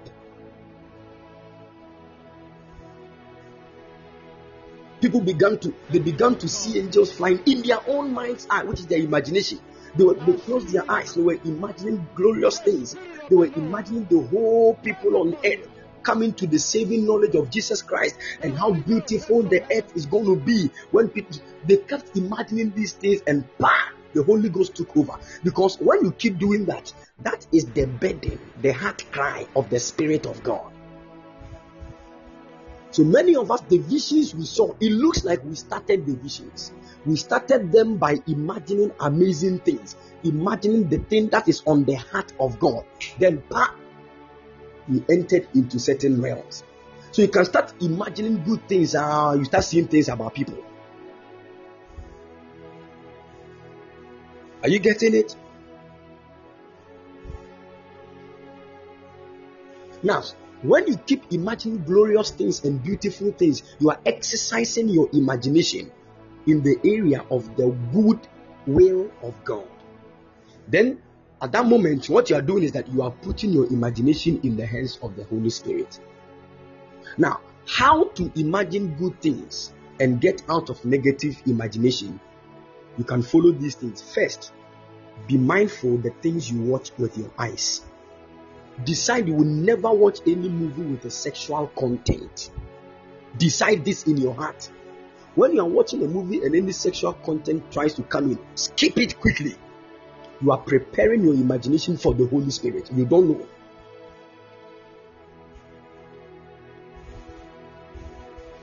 Make up your mind you will not listen to any word that is full of profanity. People speak of things, they are making mention of certain profane words. Decide in your heart because whatever you are listening to, whatever you are watching, is entering straight into your soul. It will become part and parcel of your being, and you will struggle to get it out of you. Are you with me? The reason why some of us are struggling with pornography is because our minds have already been been painted with these pictures when we were young. We kept watching these things, listening to things, sexual things, and we have built our whole soul in these things. And we are now struggling to come out of them. Are you with me? And the Holy Ghost is willing to help. He's here to help you. Your, your issue, Lord, please help me. I want to disconnect from this. Now, after that, after you have made that decision, keep praying that the Holy Spirit should help you. Keep praying that the Holy Spirit should help you. And the more you keep praying and the more you disconnect yourself naturally and physically from these other entities, you are among some friends. Charlie, Charlie, did you see the lady today? Hey, Charlie, this lady, get away from that conversation because evil conversation can even corrupt, evil communication can corrupt your good manners. Disconnect. If you learn these basic things and you keep praying to the Holy Ghost to help you, you will become pure. Huh? You will become a plain entity that God can speak clearly through to the nations. I'm telling you. So you see, when the devil wants to dis- when the devil wants you to doubt the voice of God you are hearing, he will let you yield yourself to unnecessary things. Such that you get confused. Eh, hey, is it God speaking to me or it is my own imagination? It means you have not yet yielded your imagination to the Holy Ghost. And I'm teaching you the way to do that. Start imagining glorious things. Go and read the Bible. When you read the Bible, what is God trying to achieve in this world? It is the will of God that all men will be saved. Sit down. Start imagining people, a whole lot of even Muslims coming to the saving knowledge of Christ. Start imagining angels rejoicing because when even one soul repents, the Bible said all the angels in heaven rejoice. Start imagining angels rejoicing because people are coming to Jesus. Start imagining yourself even at crusades praying for the sick to be healed. Imagine yourself seeing people jumping out of wheelchairs. Imagining yourself in the midst of crowds mentioning Jesus, Jesus. You see, the more you keep doing these things, what you are doing is that the, the thing that is on the heart of the Lord Jesus is what you are trying to envision. It is what you are trying to yield yourself to. At that moment, the Lord will know one of my sons on the earth is trying to enter into my plan for the whole universe. I need his mind, I need his imagination to show him glorious things and secrets that I have planned. And the more you engage yourself in these godly imaginations, you actually open yourself to spiritual visions from the Holy Ghost. By the time you realize when God wants to speak about a nation, He will come and reveal it to you. When God wants to speak about, He will come and reveal it to you. Yes, the Holy Ghost is the same as the Holy Spirit. It is said in Holy Ghost only in the King James. It's the same. Are you following? Great. So you see, if you like, decide that me, man of God, from today, I'm going to pray for all men of God in this world. And I'll start imagining good things concerning them. That the Lord will preserve their families, that the Lord will keep them, that the Lord will anoint their heads with oil, that the Lord will do this. See, as you keep imagining these men of God doing exploits for the kingdom of God and you praying for them, it will be a burden that will be on your heart. When a man of God is about to die, God will come to you and reveal it because He knows you have a good heart concerning these men. And when He reveals it to you, a burden will be on your heart to pray for them. Then God will start opening dimensions of the spirit realm concerning things to you. Are you with me? Our problem is we are just sitting down there quietly, waiting for things to open up. Then we start seeing visions. It will not happen like that. Are you with me? It will not happen like that. Something must be seen by the Spirit of God in your heart. That is why you, you see the Holy Ghost is in you, but you can live a relaxed life, sad till you die. But the moment there is a desire in your heart, Lord, I want to walk in miracles. I want to walk in healing. When I see that people are sick, I, am not okay. Lord, please, I want to walk. The moment that kind of desire and the love for the well being of people enters into your heart, you are actually causing the Holy Ghost to release more grace, more anointing into your soul to do His work. God bless you, Nadia. Are you getting it? So I'm teaching you how to see visions. How can you see vision? Man of God, vision is the work of the Holy Spirit. But do you know that you can also sit down and imagine things? And imagination is the envisioning. So you can also create visions in your own mind. I hope you know that. And that is the that's what I'm teaching you. When you read the Bible, you know the will of God. The Bible said it is the will of God that all men should be saved. So now, when you sit down to imagine that all men are coming to the Lord, you are envisioning God's will. It is in this that your vision, you are the. It looks like you are the one that you are the one that have started it, but the Holy Ghost can take over because the Holy Spirit is God's will, God's embodiment, the embodiment of the will of God. He is the testator of God's testament. Hallelujah.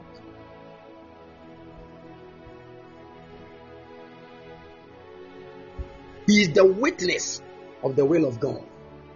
Are you with me? So every will God has a will. Hmm? And just as every father will have a will, a will is a written word of a father that speaks of the inheritances of the father and those those inheritances have been allocated to. So the word of God, the scripture that we have, is actually the written will of God concerning your life. So we are we are we are heirs of the promises of God that are written in the scriptures. So the scriptures, the word of God, is the will of God. But there is always someone that serves as a witness. That witness is actually a testator or the one that gives a testimony of the will. Oh, yes, I was there when the father was saying it. I was there when the father was writing this. I was there. Yes, the father said we should give this, we should give this. So the Holy Ghost is like the lawyer that the will of the father was given to to make sure when the father is dead, he will deliver everything to the sons. Are you getting it? So the one of the assignments of the Holy Spirit in you is to lead you into the place of what we call the adoption of sonship. Adoption of sonship is when you have matured from being a child into a son that can now take charge of what your father left for you. Are you getting it? That is what the Bible said. As many as are led by the Spirit of God, they are the sons of God. Now, we are God's sons, but there are many promises of our Father we cannot take now because we are children. We can we cannot handle these things. We need to mature into the place of sonship now, that place of sonship is where we have come to a place of receiving all the things. So, you see, some of you, maybe your fathers built a house and said, This house is for you. Meanwhile, you were two years old. You cannot live in that house as a two year old child. But according to the will that your father wrote, the house belongs to you. If you don't mature, you cannot take charge of the house. So, the work, there is somebody who was there when your father was writing that will the person is supposed to help you. First, the person will let you know, hey, your father has written a will, and he said that his house in Dubai is for you.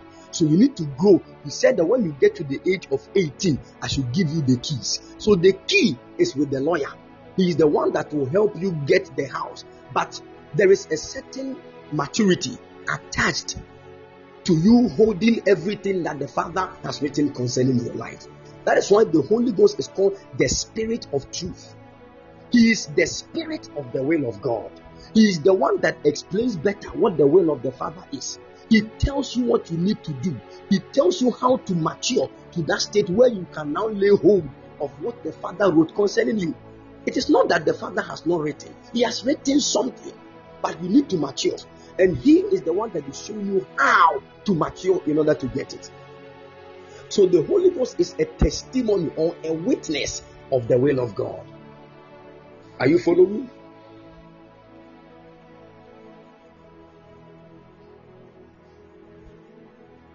Good. That is why without the Holy Spirit, the, the will of God cannot be explained. So the father wrote a will and the father died. He could not give the will to a lawyer who will come and read the will to us.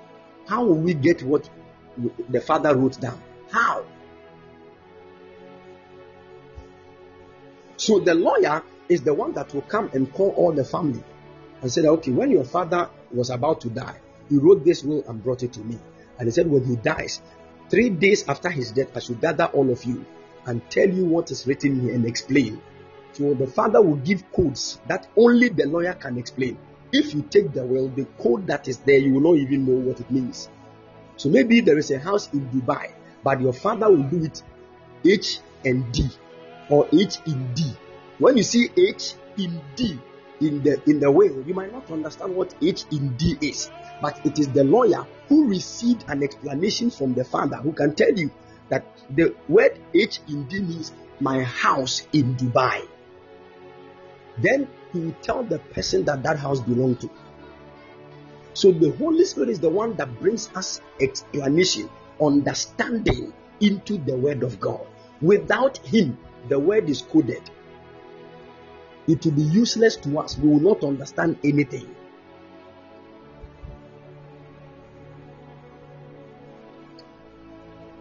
Are you following? Great. Now, it is this same spirit that is telling you one of the ways to enter into the will that your father has for you is that you need to get a good heart for people. And your father said, When I see that you are get you have a good heart, you want people to be healed, you want people to be free from bondage. Your father told me when I see you doing that, I should help you. So I've become your helper. And I should help you and empower you to do that more. And the more you are doing it, I also should let you know there is a reward for you. And that reward is what your father wrote down. So I am here in your life as a helper. When you need anything, call me. I will come and help you so that after you doing the will of the Father, what is meant for you will be given to you. Are, are you following? So he's the one that leads us into maturity. Without the Holy Ghost, you cannot mature. And if you can't mature, then the will that your father wrote, the promise, cannot be taken by you. You will walk on this earth as an immature being. For prosperity will not come to you because it is part of the will of the Father. But you have shown the leading of the Spirit. Peace cannot come to you. It is part of the will of the Father. When Jesus was even ascended, he said, My peace I give unto you, not of this world. My peace I give to you. And that peace can only be experienced when the Holy Ghost is active in your life. Are you following?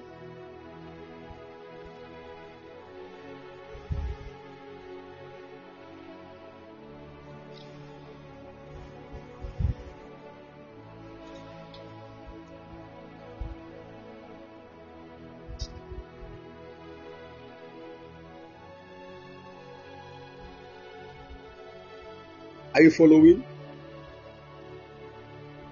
Great. So you see, child of God, we now need to understand how to walk in dimensions of the Spirit and hearing the voice of God. Are you following?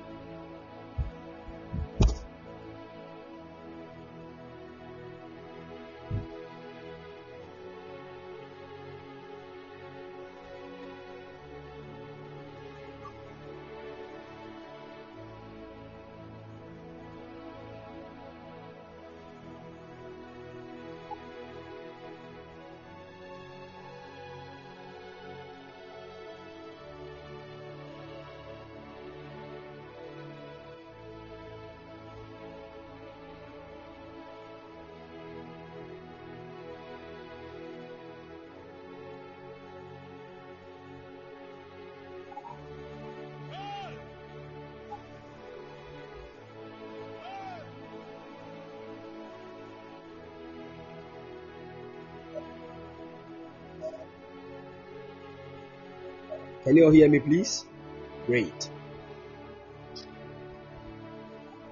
So now, the Holy Ghost, who is the testator or the test, the one that is a witness of the will of the Father, he can now teach you how to enter into the Father's will.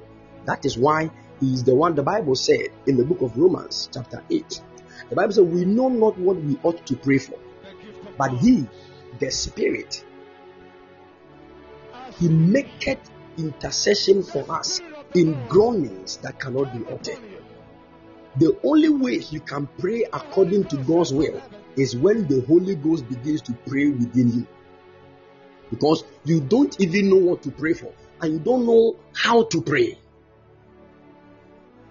So it is the Spirit that make intercession on your behalf. Are you with me? Now, when you begin to pray, that is why the Bible said, He that speaketh in an unknown tongue, or he that prays in the Spirit cannot pray amiss. When you are praying in the Holy Ghost, you are actually directly praying according to God's will. What God really wants is what you are praying. What am I trying to say?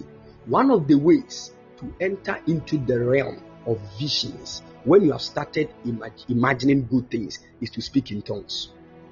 It is one of the easiest ways to launch yourself into the realms of the spirit to start picking visions. Are you following? Every gift of the spirit is connected. Every gift of the spirit is connected to the gift of diverse kinds of tongues the gift.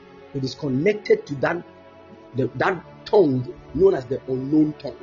When you begin to speak in an unknown tongue, shekapa, rakos falata, what you are doing, you are quickening all the dimensions of the gifts of the Holy Spirit to be at work in your life. So you can start seeing visions just by speaking in tongues. Are you following?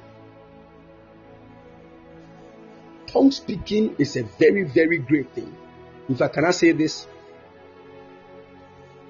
Someone said, Prophet, please, can anyone speak in? Yes, it is a gift. Every Christian, every Christian should speak in tongues. It is a must. Let me say it that way.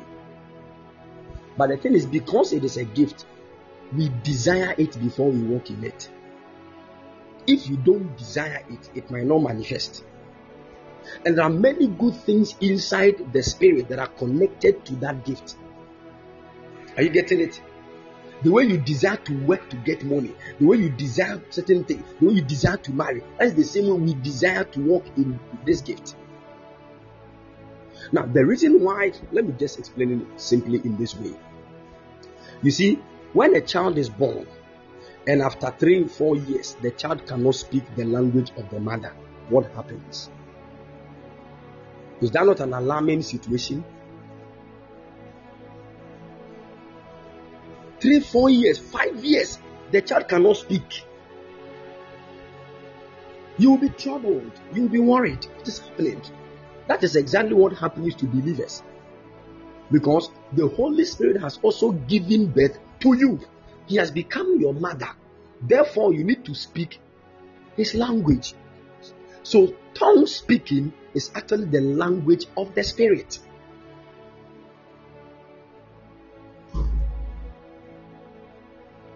Are you getting it? That is why Jesus said, Except a man be born of water and of the Spirit, he cannot enter the kingdom of God. The Holy Spirit is the mother that gives birth to us into the kingdom of God. And we need to speak his language. Just as naturally you speak a language that they call your mother tongue. We also have our mother tongue, and that is tongue speaking.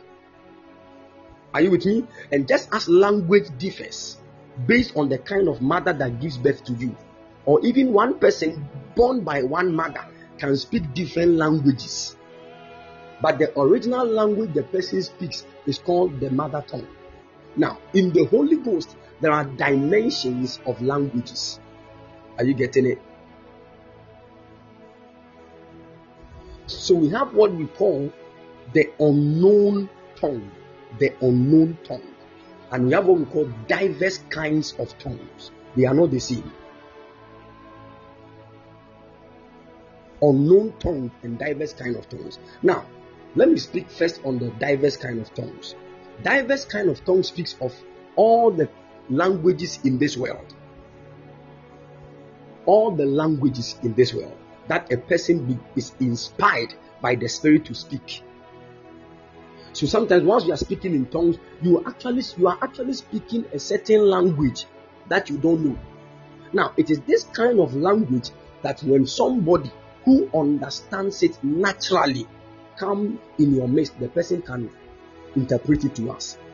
Or another person can have another gift of interpreting that language and the person can interpret it to us.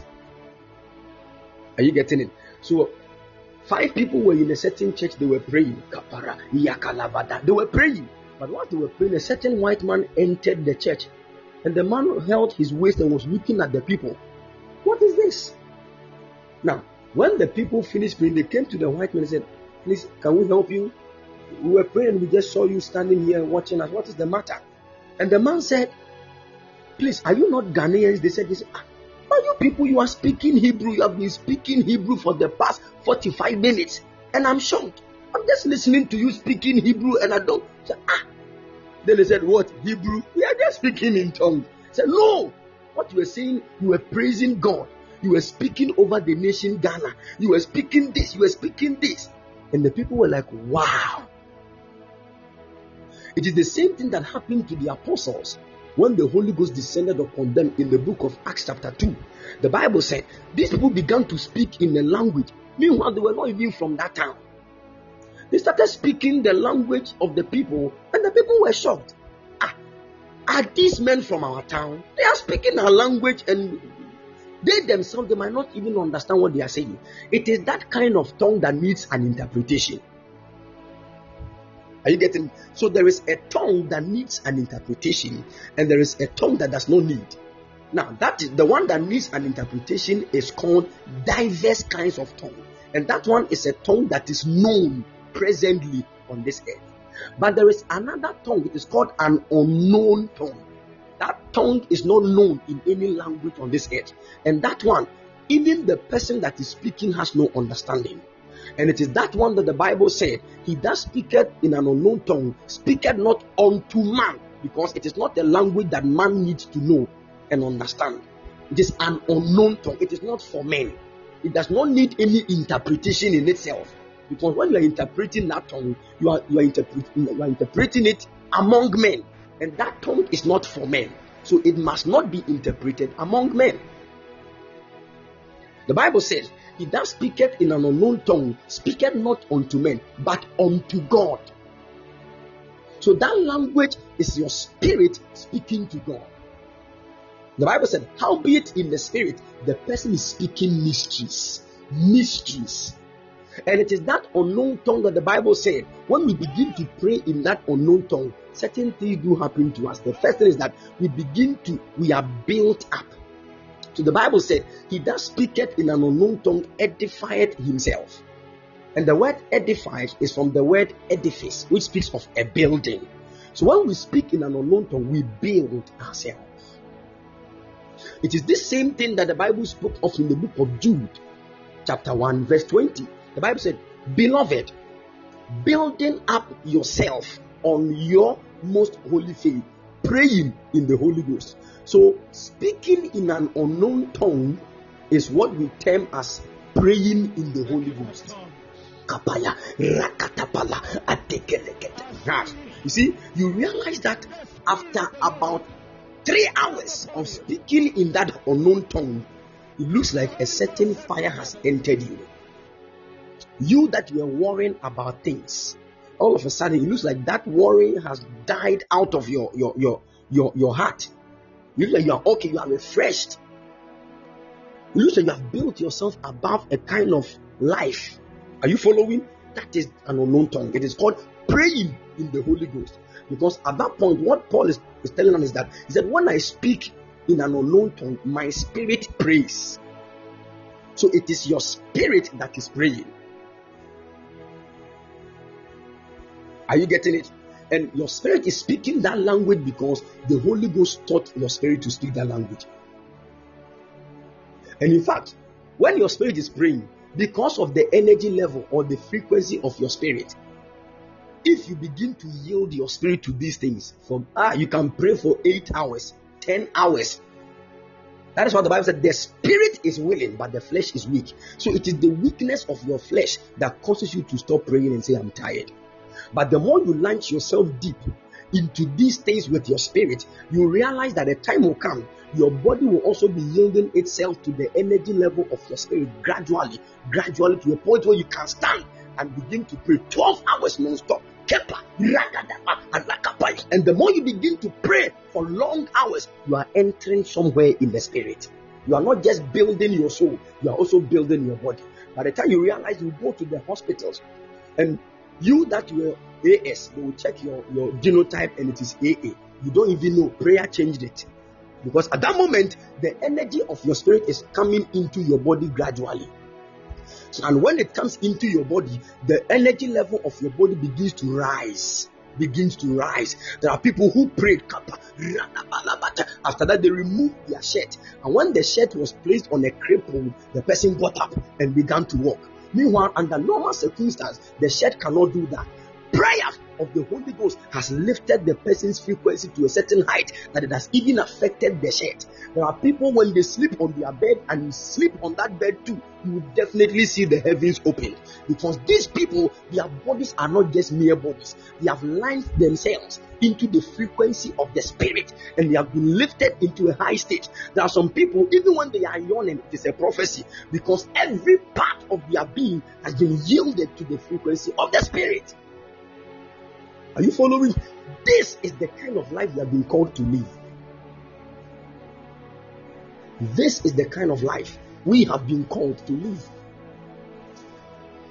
But now, we are not able to walk in these things because of so many issues. And the first thing is the weakness of our flesh. The weakness of our flesh. The Lord will help us and grant us grace in the mighty name of the Lord Jesus. Yes, groaning is another dimension of praying in the Holy Ghost. Another dimension of praying in the Holy Ghost. Are you getting it?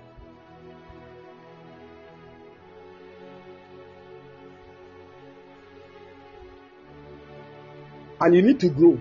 You know, some of you, the way you speak in tongues is the reason why you are not growing. You you make tongue speaking look look like um, you know when when nobody is around that is when you speak in tongues.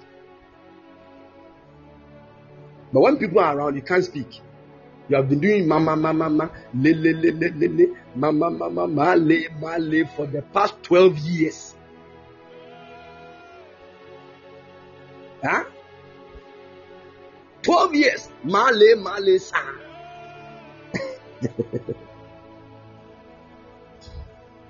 You need to grow. Let me show you. One of the ways, if you want to grow in your the language of your tongue, you need to speak it more. Are you with me?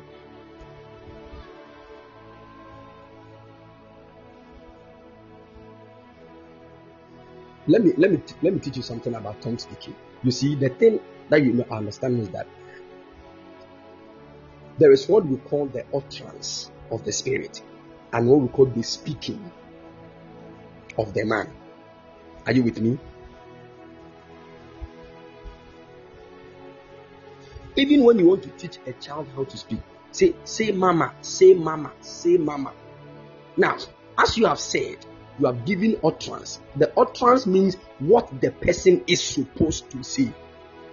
But if the person does not open his mouth to speak, the utterance have been given, but still you will not hear anything.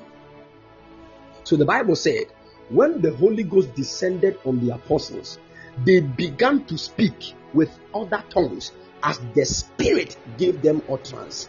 So there was a giving of the utterance by the Spirit, but they began the speech. Are you with me? They began to speak.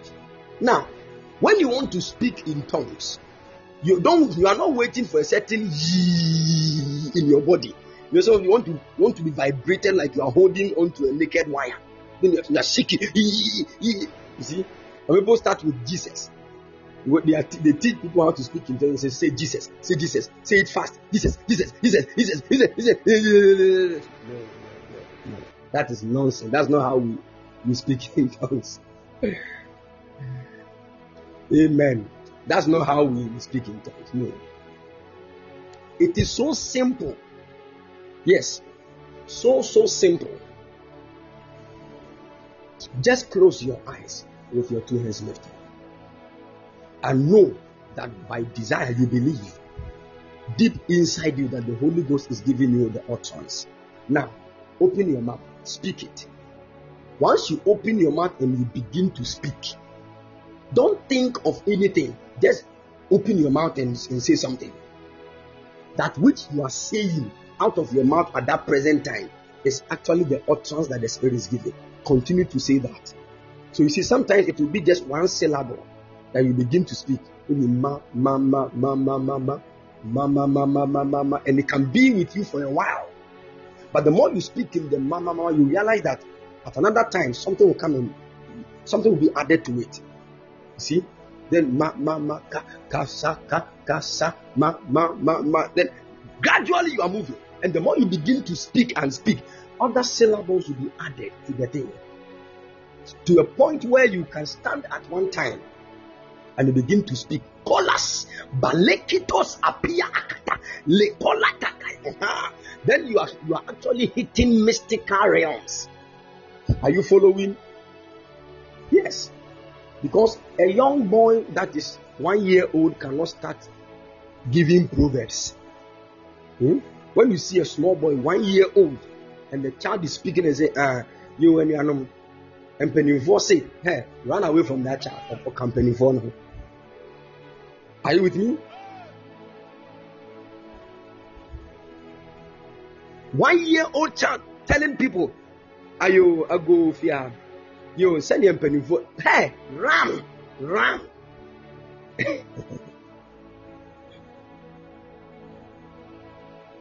what am i trying to say? That means you cannot quickly just get up and begin to speak higher tongues. You start from a certain point. Are you following? Then you begin to move gradually gradually gradually. We don't learn. We speak. We don't learn. And the utterance, once the Holy Spirit is in your heart and you are in a moment of desire, He is actually giving the utterance. Speak it. Are you following? Me? Speak it out. That is it. That which you are speaking out of, you are not supposed to feel ye. That might be some people's experiences based on how they react to the presence of the Holy Spirit. There are people, when the Holy Spirit appears to them, and they begin to experience the presence of the Holy Ghost, they cry. Some people too will laugh. Some people too will shout. Some people too they will begin to shake. It is it is not the same for everybody. It is actually our reaction towards the presence of the Holy Spirit. Some people think when they when the Holy Ghost, the presence of the Holy Ghost overwhelms them, they keep quiet. They will stand at one point, they will never move. They will keep quiet that is their reaction to. Are you with me? So we need to understand these things. So it depends. Good. God willing, tomorrow.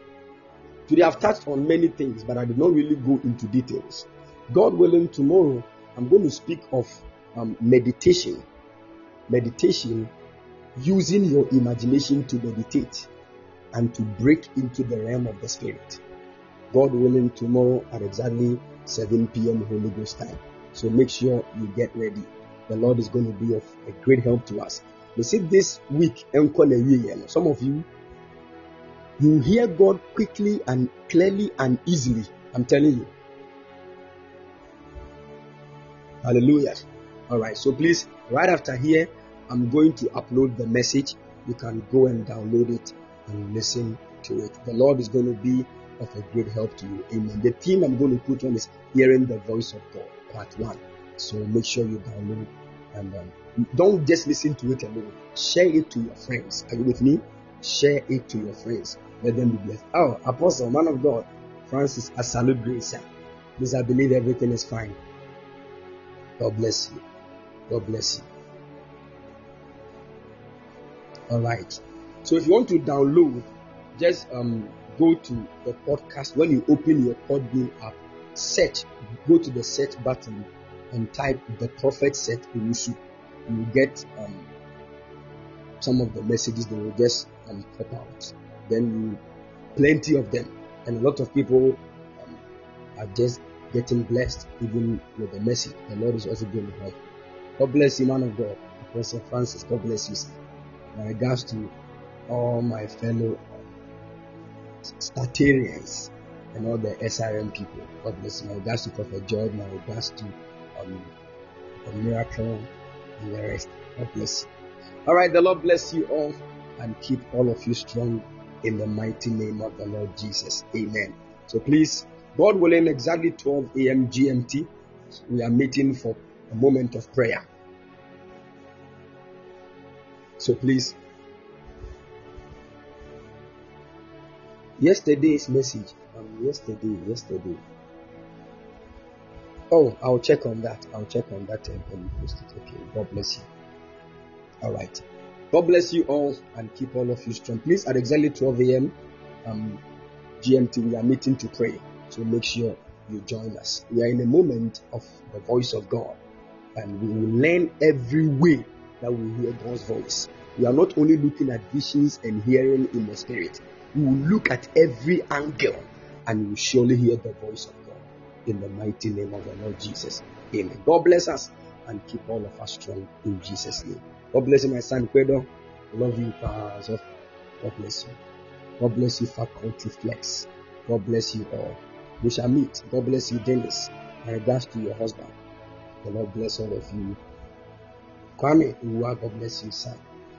The Lord bless you. We shall meet at exactly 12 a.m. GMT. Name Dennis, God bless you. Shalom. God bless all the family life people. My regards to your husbands and your wives and the singles. Uh, My regards to yourself. Pray more. Like everything. The Lord bless you all. We shall meet. Shalom. Bye bye.